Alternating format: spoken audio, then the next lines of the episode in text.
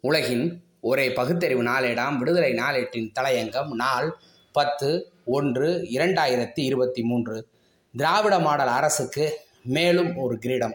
பெண்களின் வேலைவாய்ப்பிற்கு உகந்த சூழல் கொண்ட நகரங்களின் பட்டியலில் இந்திய அளவில் சென்னை முதலிடம் பிடித்துள்ளது. அதேபோல் முதல் பத்து இடங்களில் கோவை மதுரை திருச்சி போன்ற மாநகரங்களும் இடம்பெற்றுள்ளன பெண்கள் பணிபுரிபவர்களாக இருந்தாலும் சரி கல்லூரியில் படிப்பவர்களாக இருந்தாலும் சரி அவர்கள் எங்கு சென்றாலும் பாதுகாப்பாக உணர வேண்டியது அவசியம். இரண்டாயிரத்தி இருபத்தி இரண்டாம் ஆண்டு நிலவரப்படி இந்தியாவில் வாழும் மக்கள் தொகையில் நாற்பத்தி இரண்டு புள்ளி அறுபத்தைந்து சதவீதம் பெண்கள் உள்ளனர்.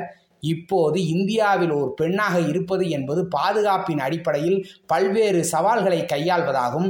நாட்டின் எதிர்காலத்தை பொருளாதார ரீதியாகவும் சமூக ரீதியாகவும் அரசியல் ரீதியாகவும் வடிவமைப்பதில் பெண்கள் முக்கிய பங்கு வகிக்கும் நிலையில் இது கெட்ட வாய்ப்பாகும்.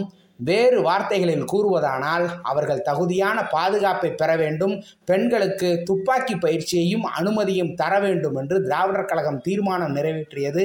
இன்று எண்ணற்ற பெண்கள் வேலை அல்லது கல்விக்காக தங்கள் சொந்த ஊரை விட்டு வெளியேறி நாட்டின் பல்வேறு பகுதிகளுக்கு செல்கிறார்கள்.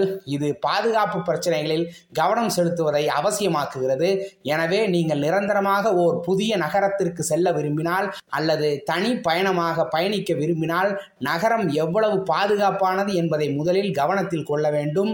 இந்த நிலையில் பூனேவில் உள்ள அவதார் குரூப் எடுத்த ஆய்வறிக்கையில் பெண்களில் வேலைவாய்ப்பிற்காக சிறந்த நகரங்கள் குறித்து நூற்று பதினோரு நகரங்களில் ஆய்வு மேற்கொள்ளப்பட்டது. இதில் பத்து லட்சத்திற்கும் அதிகமான மக்கள் தொகை கொண்ட நகரங்களின் பட்டியலில் சென்னை முதலிடம் பிடித்துள்ளது. பூனே பெங்களூரு ஐதராபாத் நகரங்கள் அடுத்தடுத்த இடங்களை பிடித்த நிலையில் கோவை மதுரை நகரங்களும் முதல் தரவரிசையில் தடம் பதித்தன. அதேபோல் பத்து லட்சத்திற்கு குறைவான மக்கள் தொகை கொண்ட நகரங்களுக்கான பட்டியலில் திருச்சி வேலூர் ஈரோடு சேலம் திருப்பூர் ஆகிய நகரங்கள் முதல் ஐந்து இடங்களை பிடித்து பெருமை சேர்த்துள்ளன.